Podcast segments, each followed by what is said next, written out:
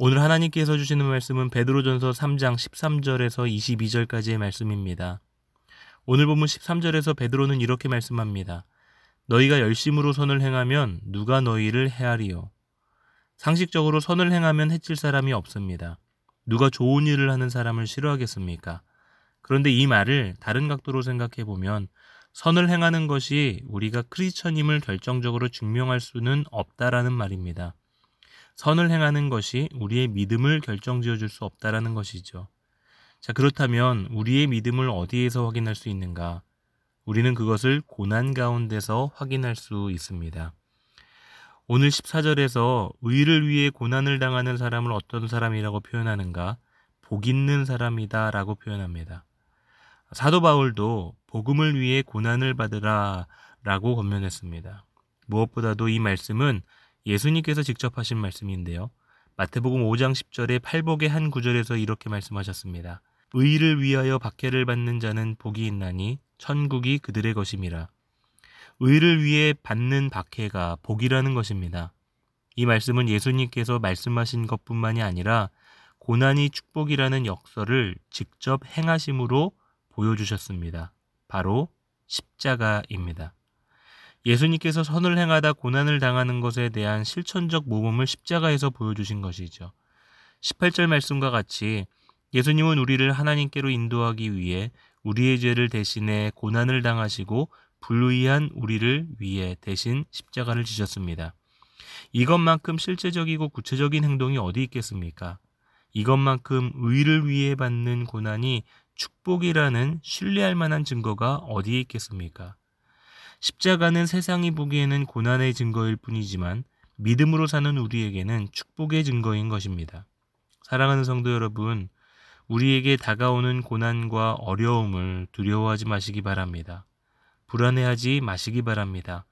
디모데후서 1장 7절에서 하나님께서 우리에게 주신 것은 두려움의 영이 아니라고 분명하게 말씀합니다. 혹시 이 메시지를 듣고 계신 성도님들 중에 두려움에 빠져 계신 분이 계십니까? 그렇다면 오늘 우리 스스로에게 선포하며 하루를 시작하시기 바랍니다. 나는 예수님의 십자가로 축복받은 사람입니다. 이 선포를 믿고 승리하시는 오늘 하루가 되시기를 간절히 원합니다. 자, 그렇다면 축복받은 사람으로서 우리는 어떻게 살아야 할까요? 우리가 받은 축복을 주변으로 흘려보내는 삶을 사는 것이 그리스도인의 사명입니다. 오늘 베드로는 그 축복을 흘려보내는 방법을 소개하는데 그것이 바로 전도입니다. 15절에서 베드로가 너희 속에 있는 소망에 관한 이유를 묻는 자에게 대답할 것을 항상 준비하되 온유와 두려움으로 하라 라고 권면합니다. 그 소망이 무엇인가?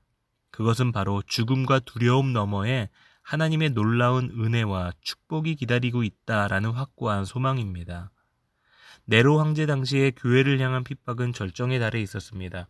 그리고 믿음 때문에 핍박을 받고 있는 소아시아에 있는 성도들에게 이 소망의 메시지는 큰 위로가 되었을 것이죠. 그런데 베드로는 위로로만 끝나는 것을 이야기하지 않았습니다. 그 소망은 언제든지 소망의 이유를 묻는 사람들에게 증거해야 할 필요가 있습니다. 그리고 비난하고 조롱하는 사람들에 대한 태도는 온유함과 두려운 마음과 선한 양심을 가져야 한다라는 것입니다. 우리는 내 안에 있는 소망에 대하여 궁금해하는 사람들에게 대답할 수 있는 준비를 철저하게 해야 합니다. 그런데 그 준비는 어디서부터 시작이 됐는가? 예수님을 만난 경험으로부터 시작됩니다. 전도는 지식에서 시작되지 않습니다. 전도는 이론에서 시작되지 않습니다. 전도는 예수님을 만난 경험에서 시작되는 것입니다. 내가 만난 예수님, 내가 받은 은혜, 그 은혜가 흘러가 사람들의 심령을 움직이고 살리는 것이죠. 그런데 경험만으로도 부족합니다. 한 가지가 더 필요한데 오늘 16절 말씀에 선한 양심이 필요합니다. 은혜가 은혜되기 위해서 그리스도인에게는 선한 양심이 있어야 합니다. 정직해야 하고 친절해야 하고 다른 사람을 배려해야 합니다. 선한 양심이 구원의 근거는 아닙니다. 선한 양심이 복음의 핵심은 아닙니다. 그러나 선한 양심은 전도의 가장 좋은 매개체입니다.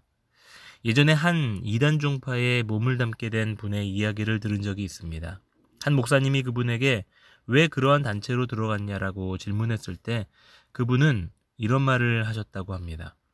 부모님이 갑작스럽게 돌아가시고 가장 힘든 시기에 있을 때 교회가 아무런 힘이 되어주지 못했다라는 것입니다.